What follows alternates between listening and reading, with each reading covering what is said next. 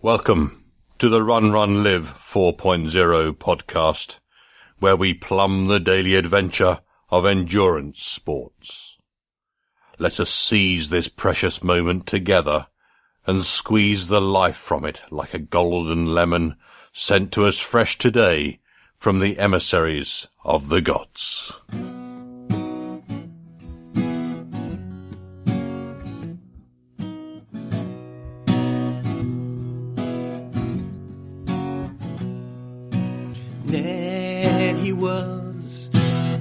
Terribly happy guy.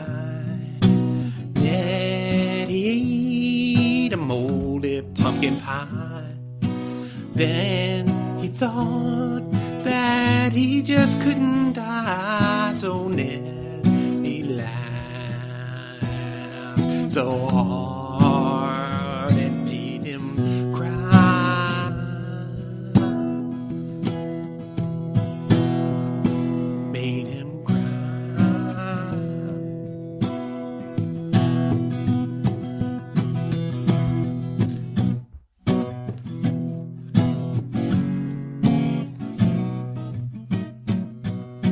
Hello, my friends, and welcome to episode 4 448 of the Run Run Live podcast. How we doing? Here we are, flipping the page to February, February of 2021. How about that? Big news from my side of the world, that being New England, is the cold. Cold, cold, cold. It was zero degrees Fahrenheit this morning and I just got back from seven ish miles in the woods with Ollie. We waited until after lunch, and the temp came up to, you know, a little bit over 20. Nice day, sunny, windless, but cold. And it's really good running in the trails right now. With the freeze, the ground is nice and hard.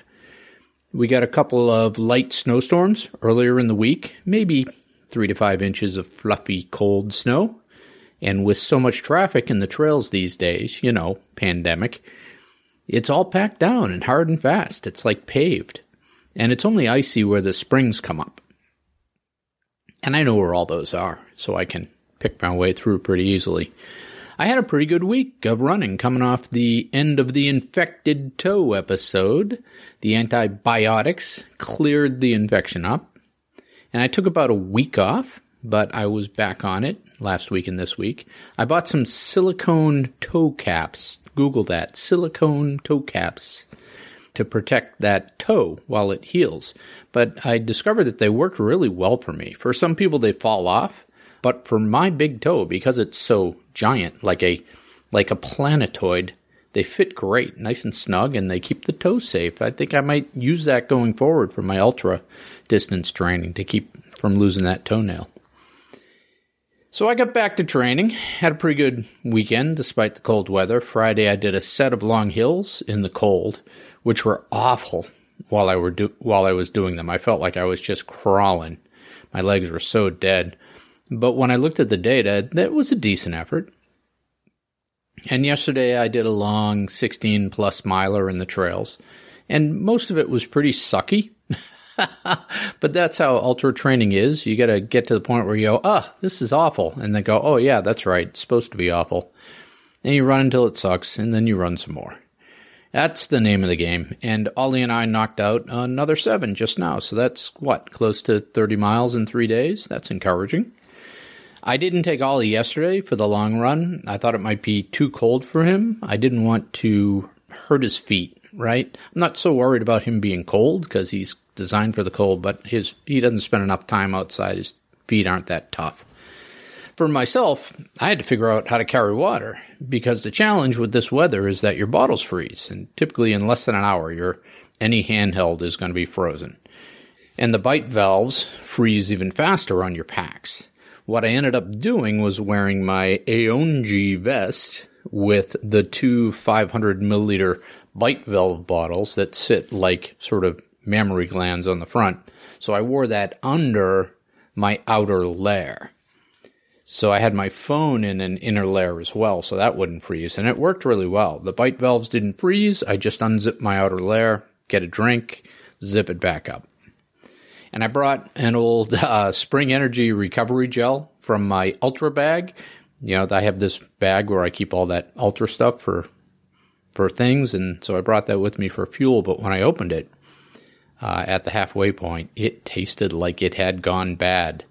So basically, I had to run three hours in the cold with no fuel, and my balaclava froze to my head. But I got it done, and I felt fine today. After the antibiotics and taking a week off, I was noticeably chubby, so I've been watching my food this week and I've already knocked off five pounds. I also am taking a um, probiotic treatment. Uh, it's a five day probiotic powder that's working really well. So today, we chat with our old friend, director of the Boston Marathon, Dave McGillivray. He is a case study in resilience and the power of a positive attitude. This pandemic knocked his business of race directing right out from under him, and he had to pivot, and he did, and he's now running the vaccinations at Fenway and Gillette Stadium. And of course, we all we also sneak in some Boston Marathon talk. In section one, I'm going to talk about what to expect and how to counter the effects of aging as an athlete. And in section two, I will talk about work stress. Yeah, work stress. Because I've had a really stressful couple of weeks of work. I got through it. Next week might be worse, might be better. I don't know, but I'll get through it. I try to show up with a positive attitude. I try to have empathy and I try to lead as best I can. And I also know I'm not going to get everything done, but I make choices about what to get done and what not to get done based on what's important to me. Like getting my workouts in, that's important to me. Writing and communicating is important to me. You, you're important to me. We're in this together, right? That's what they keep telling me, anyhow. On with the show. It is when we learn to leave our comfort zone that we find ourselves communing with our inner strength.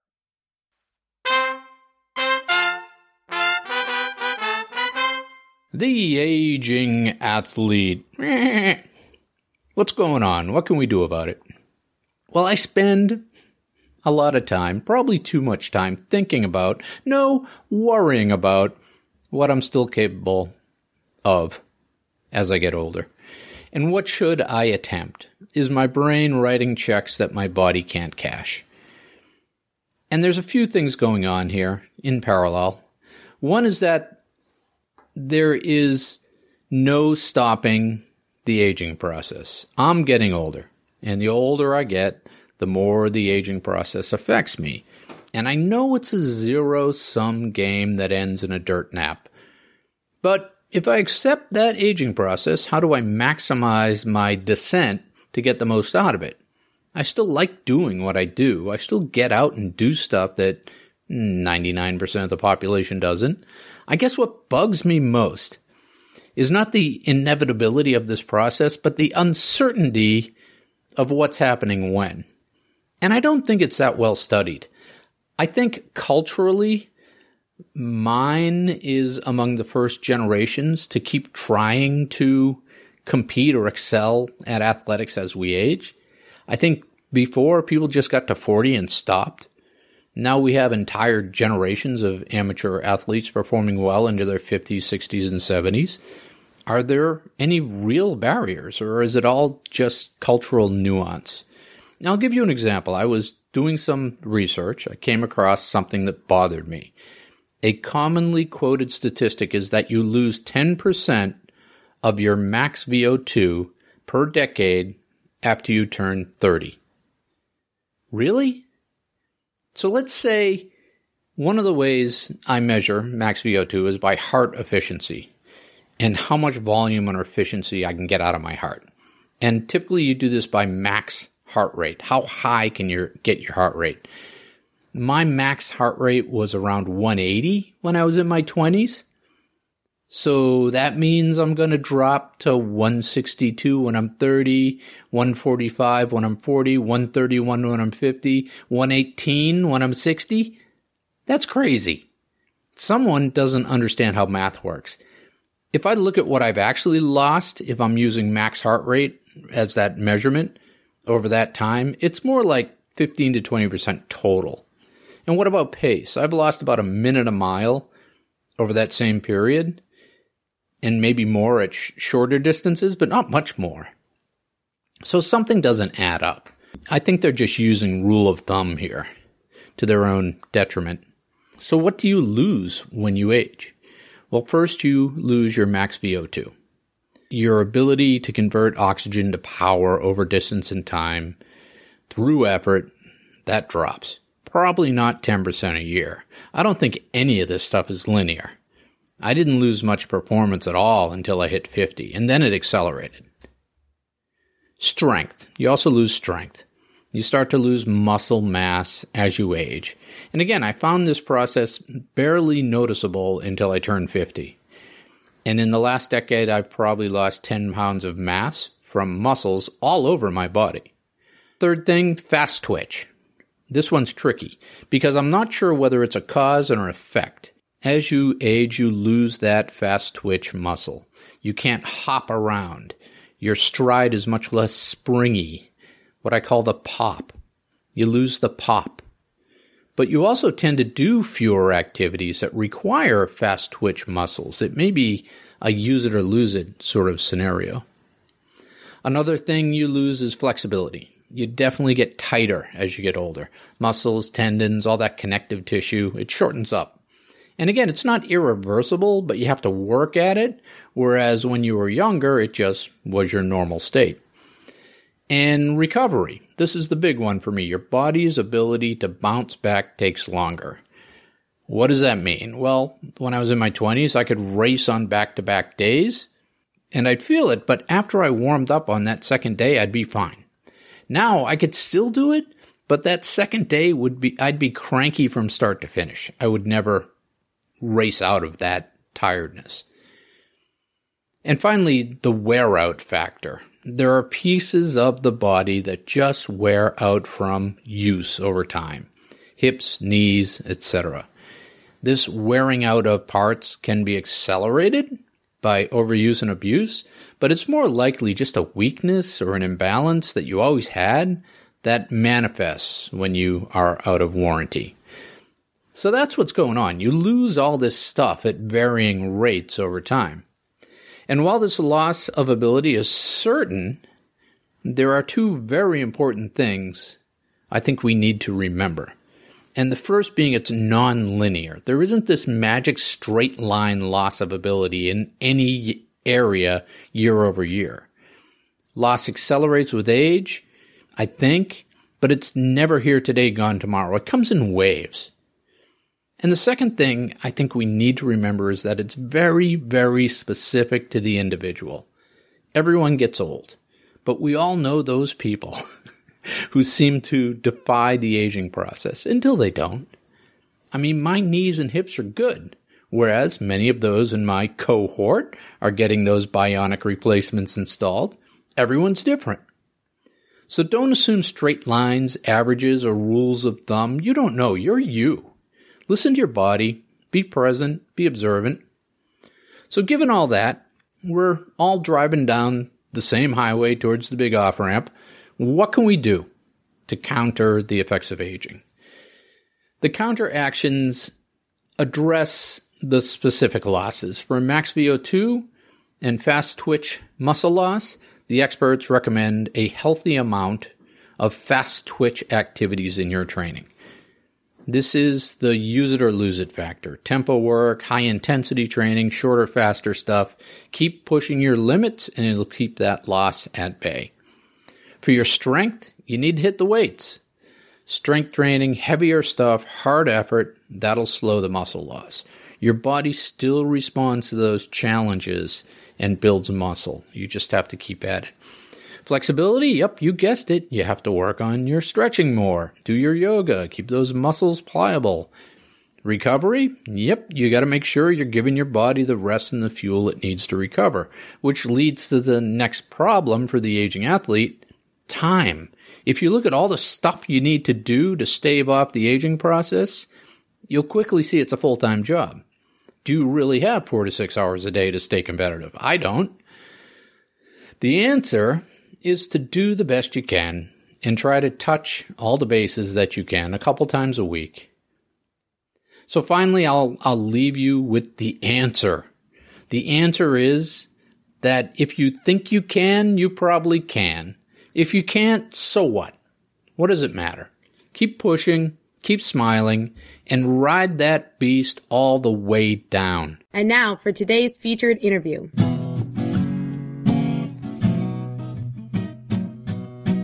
So, David, good to see you. Give us the 200 words on who you are and what you do so people can remember. Well, in terms of uh, what we're doing today, obviously, I've been putting on events for the better part of 40 years, have done over 1,300 road races and triathlons and charity walks and mass participatory events uh, and everything from the Boston Marathon, as you know, and Triathlon World Championship and U.S. Olympic trials and all these events. And for me, when I started out way back when, it was interesting because people would always say to me, You do what? And I said, Well, I'm putting on road races. And I said, You really think you can earn a living putting yeah. on road races? And I said, Well, that's where you're wrong. I, am not just putting on road races. Oh, really? Then what are you doing? I said, I'm helping to raise the level of self confidence and self esteem of tens of thousands of people in America because yeah. that's what this does. Yeah. And yeah. they go, oh, okay.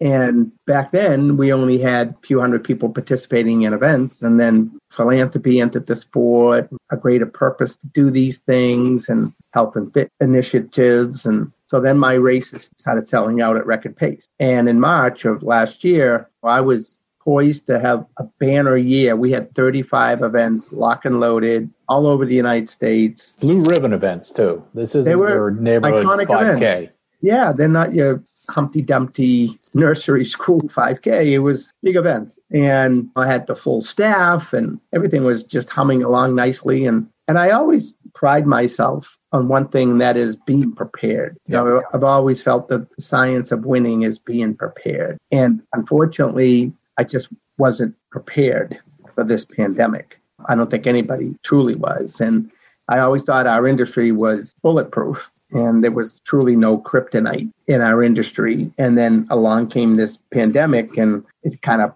proved me wrong. And events started just going over the cliff one by one. And I lost all 35 of them. Every one of them was canceled.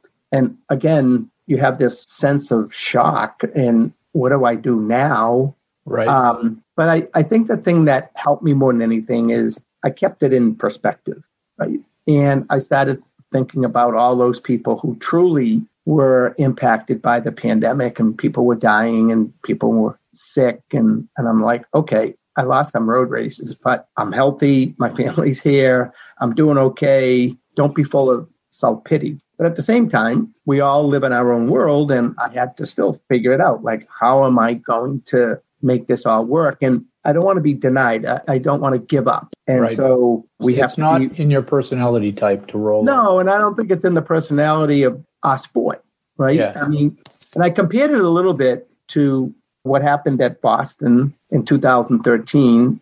I mean, very different experience, but similar kind of challenges in the sense of resilience and not being denied. And I've always felt the comeback is always stronger than the the setback. And I said, there's always a way, there's always a path. And interestingly for me, you know, I had to lay people off, which was devastating in a sense of these people have been with me for 20, 30 years, and all of a sudden I have to say bye bye. And that was just not a fun thing to do. I had to renegotiate a lot of my contracts with my uh, clients, the events, and yeah, it, yeah. it was just really a tough experience, right? But then we started pivoting in the word of the year, pivoting. And I started I started thinking about what's what truly are my assets. Right. What and what am I good at? What are we good at and what do we have? We know we don't have road races anymore for the time being. And we didn't actually lose our business. The business is still there out there. We just lost permission yeah. to put it on because unfortunately, what we do flies right in the face of the pandemic. We get as many people as we possibly can, get them all together in a small space. They're all breathing on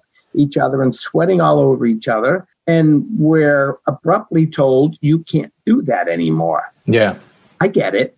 I get it. Well, if I can't do that, what can I do? And I, I really had a sense that our skill set was transferable.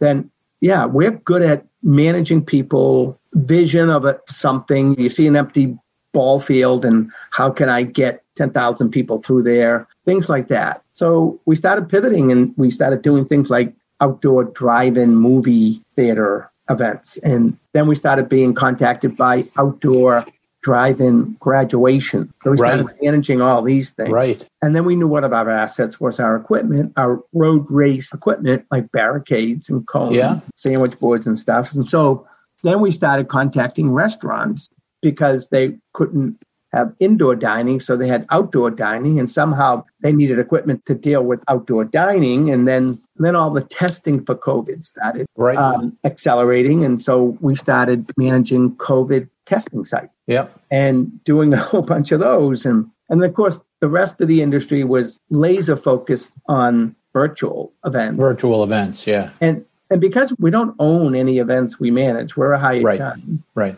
So when races went virtual, they didn't really need me because they had digital people that manage that. Yeah. So I'm the boots on the ground guy. Virtual traffic guns are free. Yeah, no, it doesn't work. so then I had to think outside the box and say, well, how can I enter the virtual experience? And so I started doing different virtual events. Like Yeah. I ran across America in 78, as you probably know, and, and we did this Run Across America virtual event and other virtual events that no one else was doing. And that kept a pulse, right? Yeah. So we started doing that. So that brought us to almost where we are now. And then voila comes the vaccine and now the rollout of the vaccine. And Right. that has become the number one story in this country is the rollout of the vaccine Yeah. and the fact that since it exists, we want to get it into as many people as that want it. And Right. so we were contacted by the Commonwealth of Massachusetts saying, We know you have operational skills. We're going to stand up a bunch of mass vaccination sites in the state, but we need people who know how to manage something like that. Well, I don't know anything about, I didn't, I do now, but I didn't then about the vaccine, but I know how to manage sites and flows and all that. So we just got a bunch of our staff back together again and started doing that. And Yeah. and we're knee deep into that now. We're into almost 12 hour days, seven days a week. We're helping to manage one at Gillette Stadium. Right. Yeah. You're pushing it through the stadium. Yeah. How many stadium. people are you pushing through there in a day? Well, again, it's one of those things where we don't want to bite off more than we can chew. It's a learning experience. So the first couple of days, it was only a couple of hundred. And then the next few days, there was a 500. And then we get up to a thousand. And eventually we're going to get to 5,000 and then potentially 10,000. And who knows where it's going to go. yeah. right? So we're doing that at Gillette, and then we're standing up a second site uh, um, next Thursday at Fenway Park. And then there are other sites around the state that that have been identified where they want to open up too. So so that's what we have pivoted into. And the storyline there is, Chris, is we were doing great, and then we got knocked to our knees. We were ready to fold our tent and go work at McDonald's, whatever. But then said, no, we're better than that. And then along came these other opportunities. And now we've come full circle where we're working these vaccination sites, which is both keeping people alive and keeping people healthy, while at the same time, we are helping ourselves to bring our own industry back. Yeah. So, Yeah. what can be more important than the work we're doing now? Yeah. And where only eight months ago, I was sort of full of self pity and like, oh, woe is me. I can't believe I lost my business. And now, probably doing the most important business that we've ever done in the last Yeah. years. Yeah, but I think, like you were saying, you as a as an ultra runner in that kind of headset, and you've always impressed me because whenever I asked you what's your favorite thing, you always said the next thing. Yeah, Right. the so that was always your focus. So I think just you being who you are um, probably helped you get through that the stages of grief, which is what you had to get through. Yeah. Right. Yeah. Denial, acceptance. Right. Well, that's how I even said that with my surgery when I was diagnosed with severe coronary artery disease. I went through the five stages, like of death and dying. And again, you go through those five stages of denial, then anger, and then negotiation, Right. and then depression. And then you get on with life. And then you get on acceptance, right? And that's what's going on here. Like, I can't believe this is happening to me. And then all of a sudden, oh, I'm mad that this is happening to me. Yeah. And then you start like negotiating, like, well, maybe I can do this and maybe I can do that. and you don't know, and it's all hitting the fan, and everything's falling apart, and you get kind of depressed, and then all of a sudden you go, you know, it is what it is, and I got to make the most of it. A lot of other people are going through a lot worse than I am. Put on your big boy pants, right, and like let's go down this path now. That's where we're at now. Yeah, and then it becomes actually a challenge, right? Something good because you have Yeah. a little bit of fear, a little bit of scarcity in your sales pitch. You got to close Yeah. the deal and Yeah, you get out there and work it. But you're talking about those drive-in movie events. There was a point in like October, November where you could put on any event yeah. and everybody would show up. Show right? up. People were so sick of being stuck Get in out the of the house. Get out of the house. yeah, right.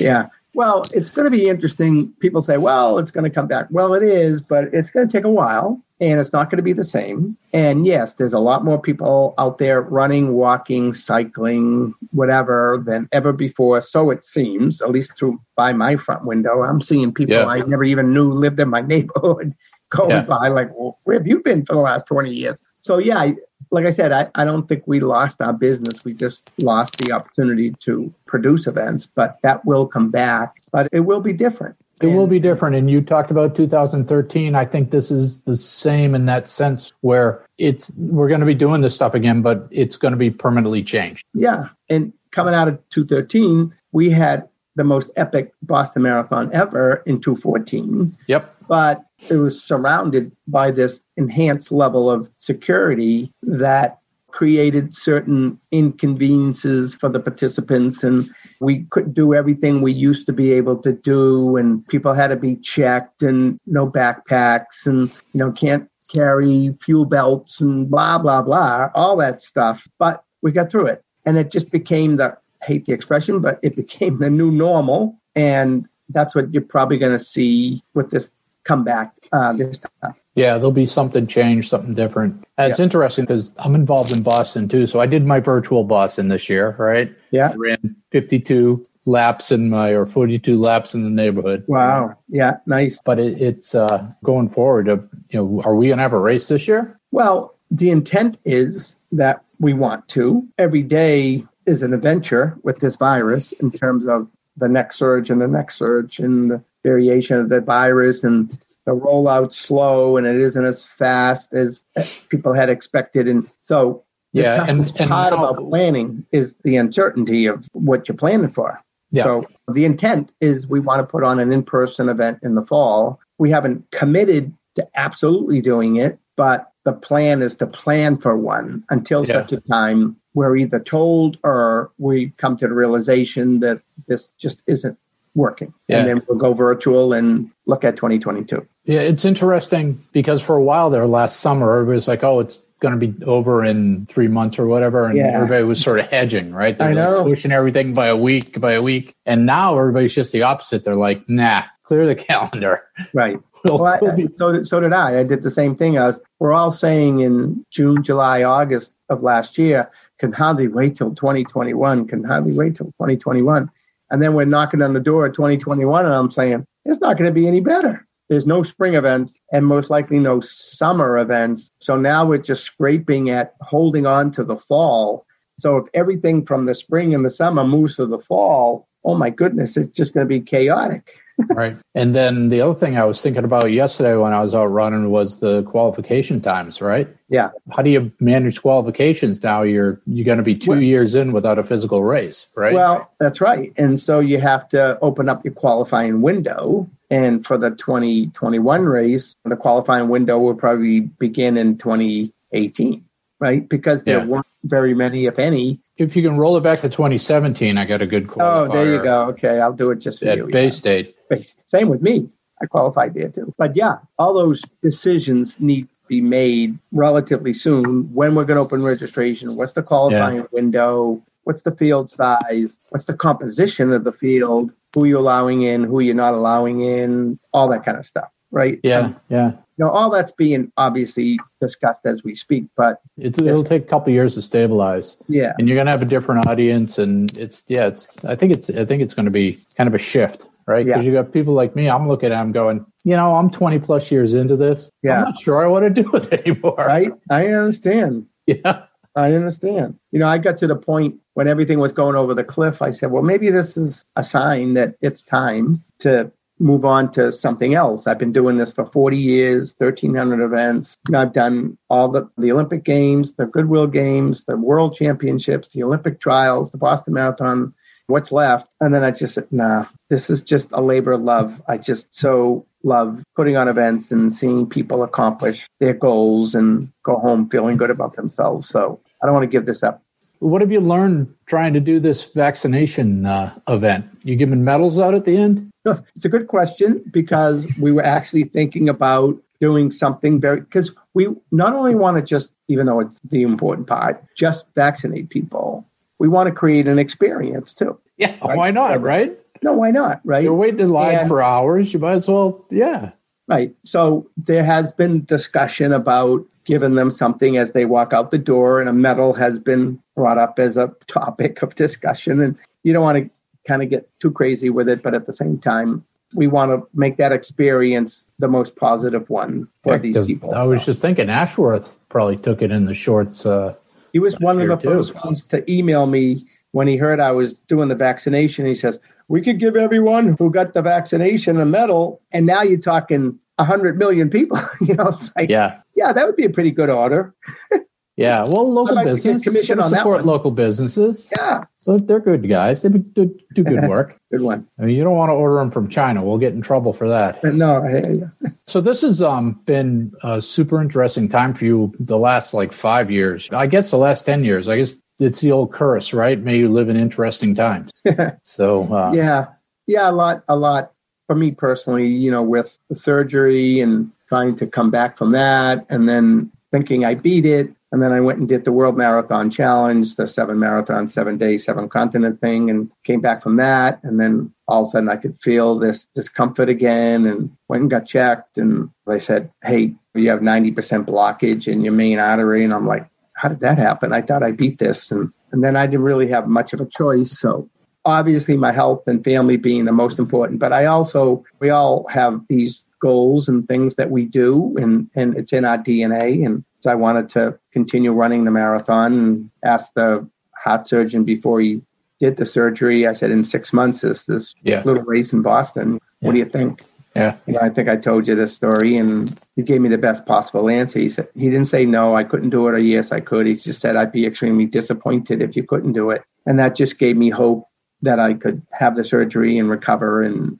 enough time to train enough to get myself across the finish line, and I did for the 47th time, and Yeah. and then la- this past year did the virtual also for my 48. So I'm looking forward to the next couple of years to get my 50th Boston in, if God willing. 50th Boston. Wow. That's something. How many of you guys are there? It's got to be less than 10. Uh, well, over 50, there's only two right now. It's only two right now. Okay. Two, yeah. So there's one other gentleman that has 49 now. So if he does this year, he'll have 50. So there'll be three. And then I'm fourth. All right. Well, good on you. So, what's your big takeaway from this? What did you learn from all this in the last year? I've learned that um, my adage now is the comeback is always stronger than the setback, right? And there's always going to be challenges and hurdles in life and setbacks. But I think the idea is to keep the faith. And I learned this as a young kid that I always wanted to be a professional athlete, but and I was always the last pick and the last one cut. And I learned about rejection at an early age. But I also learned that if you're passionate enough and determined enough, there's always a path. Right. So, and this is just another one, right? In my life, I talk about in my motivational speaking presentation, it- the title is Defining Moments. There are defining moments in all our lives, and we all experience them. And some are good mm-hmm. defining moments, and some at the time aren't so good. And so it's just a matter of how you process them and how you deal with them.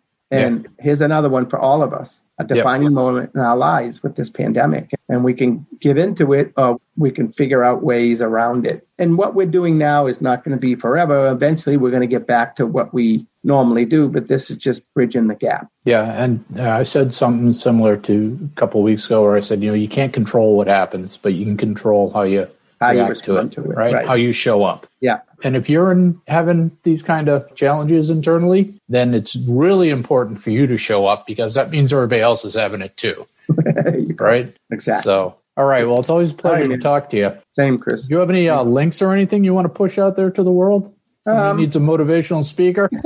at I their bar can, I can send it to you, but All right. I'm good at the moment. Yeah. Thank you. All right. Good luck with the vaccines. I think they'll All be right. getting to, to my age group by July. I know.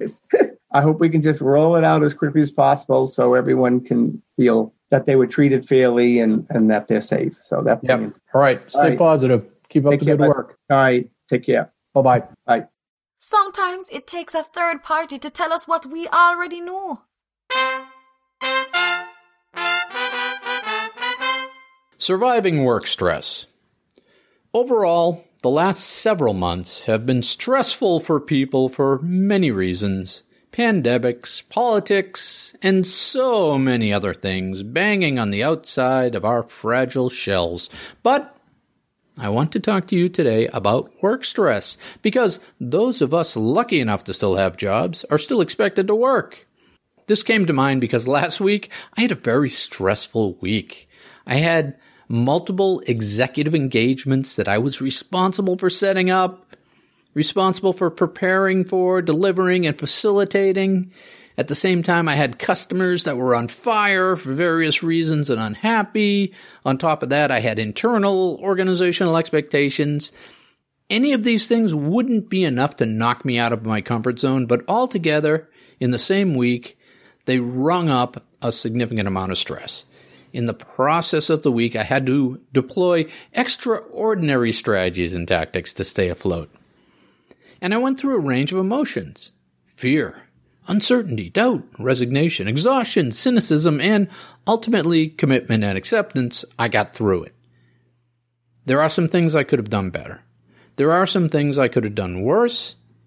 I picked a line and I stuck to it through to the end. And at one point, I was wondering why even bother working? Why not just walk away? So let's talk through what work stress is all about and some strategies to deploy when you find yourself in the thick of it. First, what's going on with work stress? Work stress is the manifestation of your fight or flight response. As humans, on a basic level, we see these things the big meeting, the angry customer as threats. Our bodies prepare to fight or flee. The chemistry in our bodies change. The hormones are secreted, heart rate increases. That stress brings heightened awareness and a ready state. Unfortunately, we rarely need to actually fight anyone or flee anyone at work, even though we sometimes want to.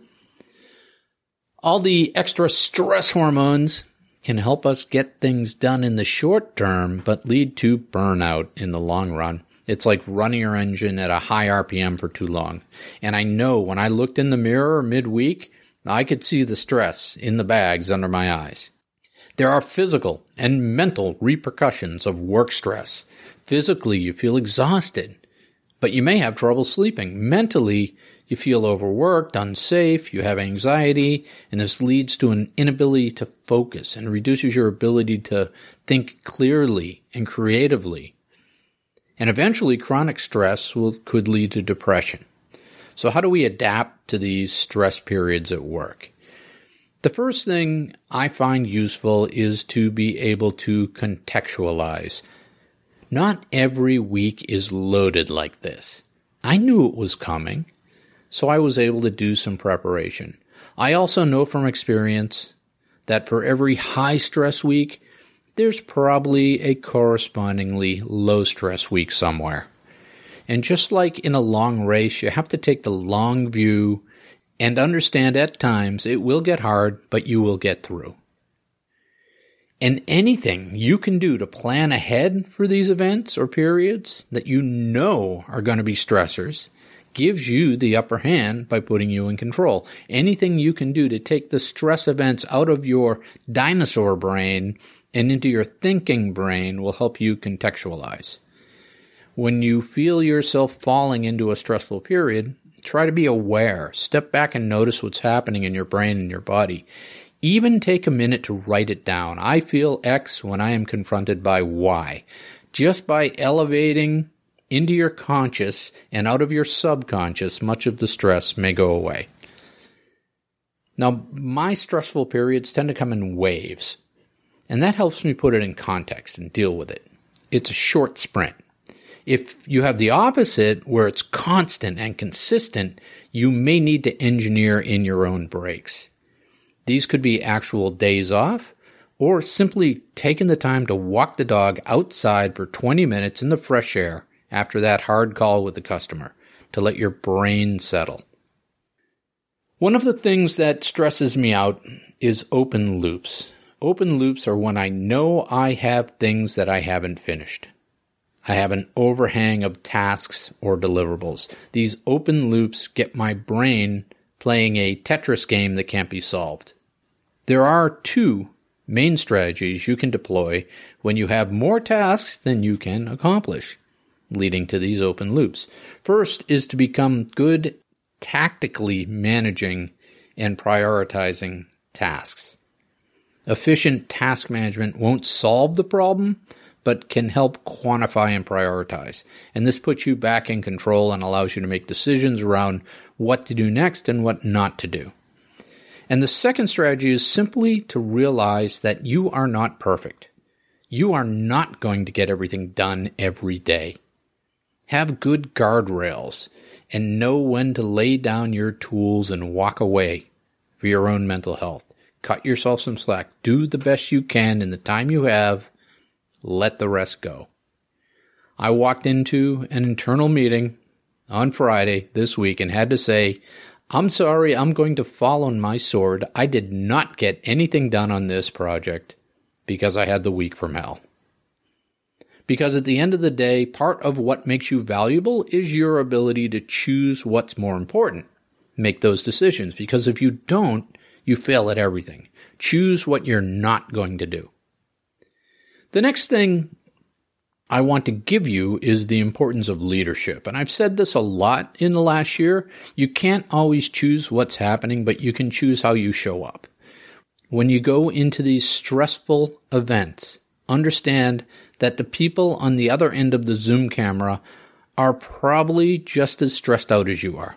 Have empathy, be present, and think, how am I going to lead? Many people like to turn their cameras off because they don't like to look at themselves.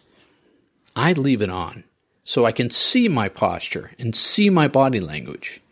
I always take these hard meetings standing up. I can use physical triggers to change my state. If I see I'm slouching or looking like a kicked dog, I can change that. I can straighten up, pull my shoulders back, take a deep, slow breath, and look into the camera. And I think, how can I be a leader here? How can I be present? How can I have empathy? And just by noticing what's going on, by reading the body language and being present, you're being a positive leader.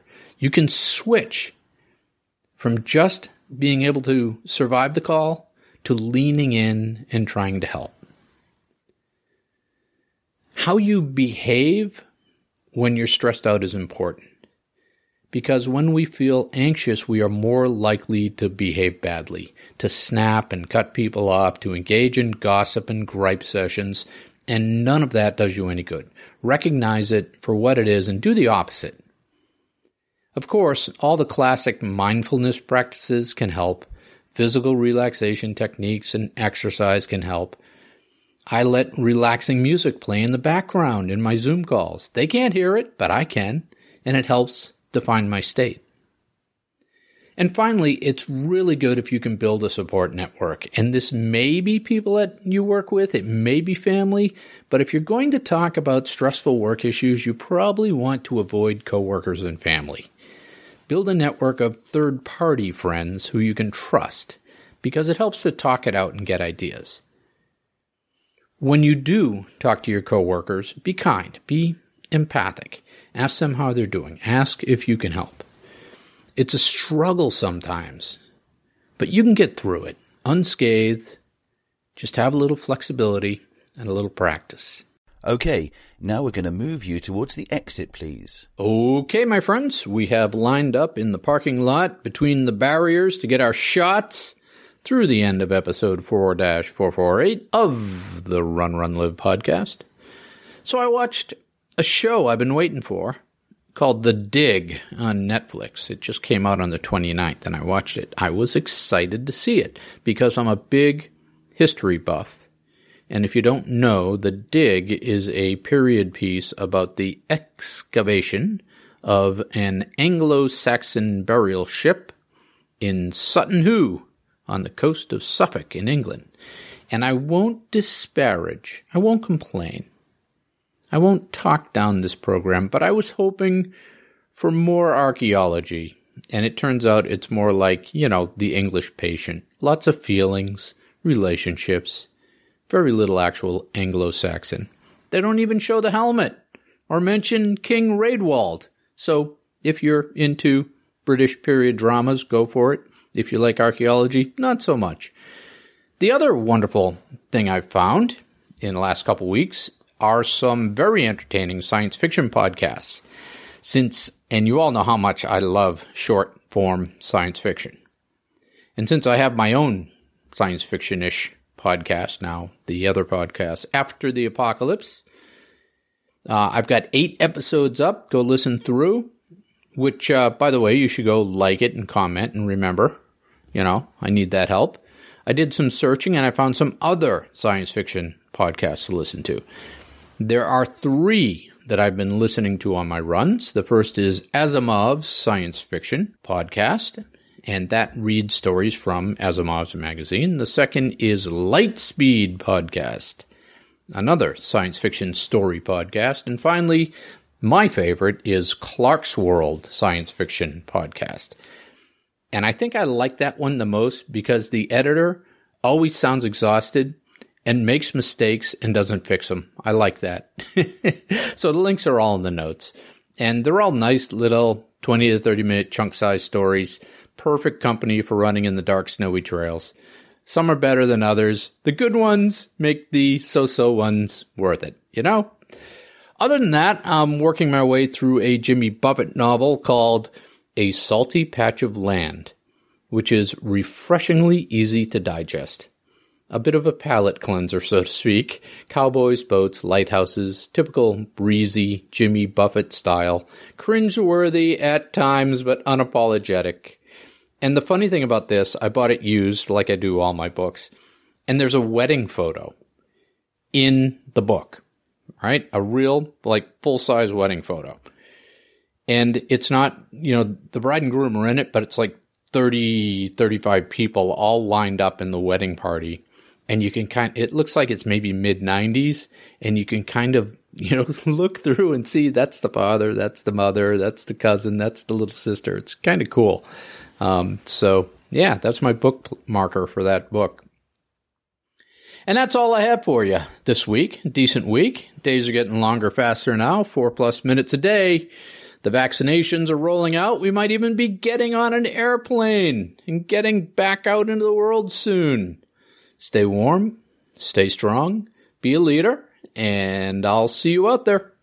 And then he thought that he just couldn't die. So Ned, he laughed so hard it made him cry.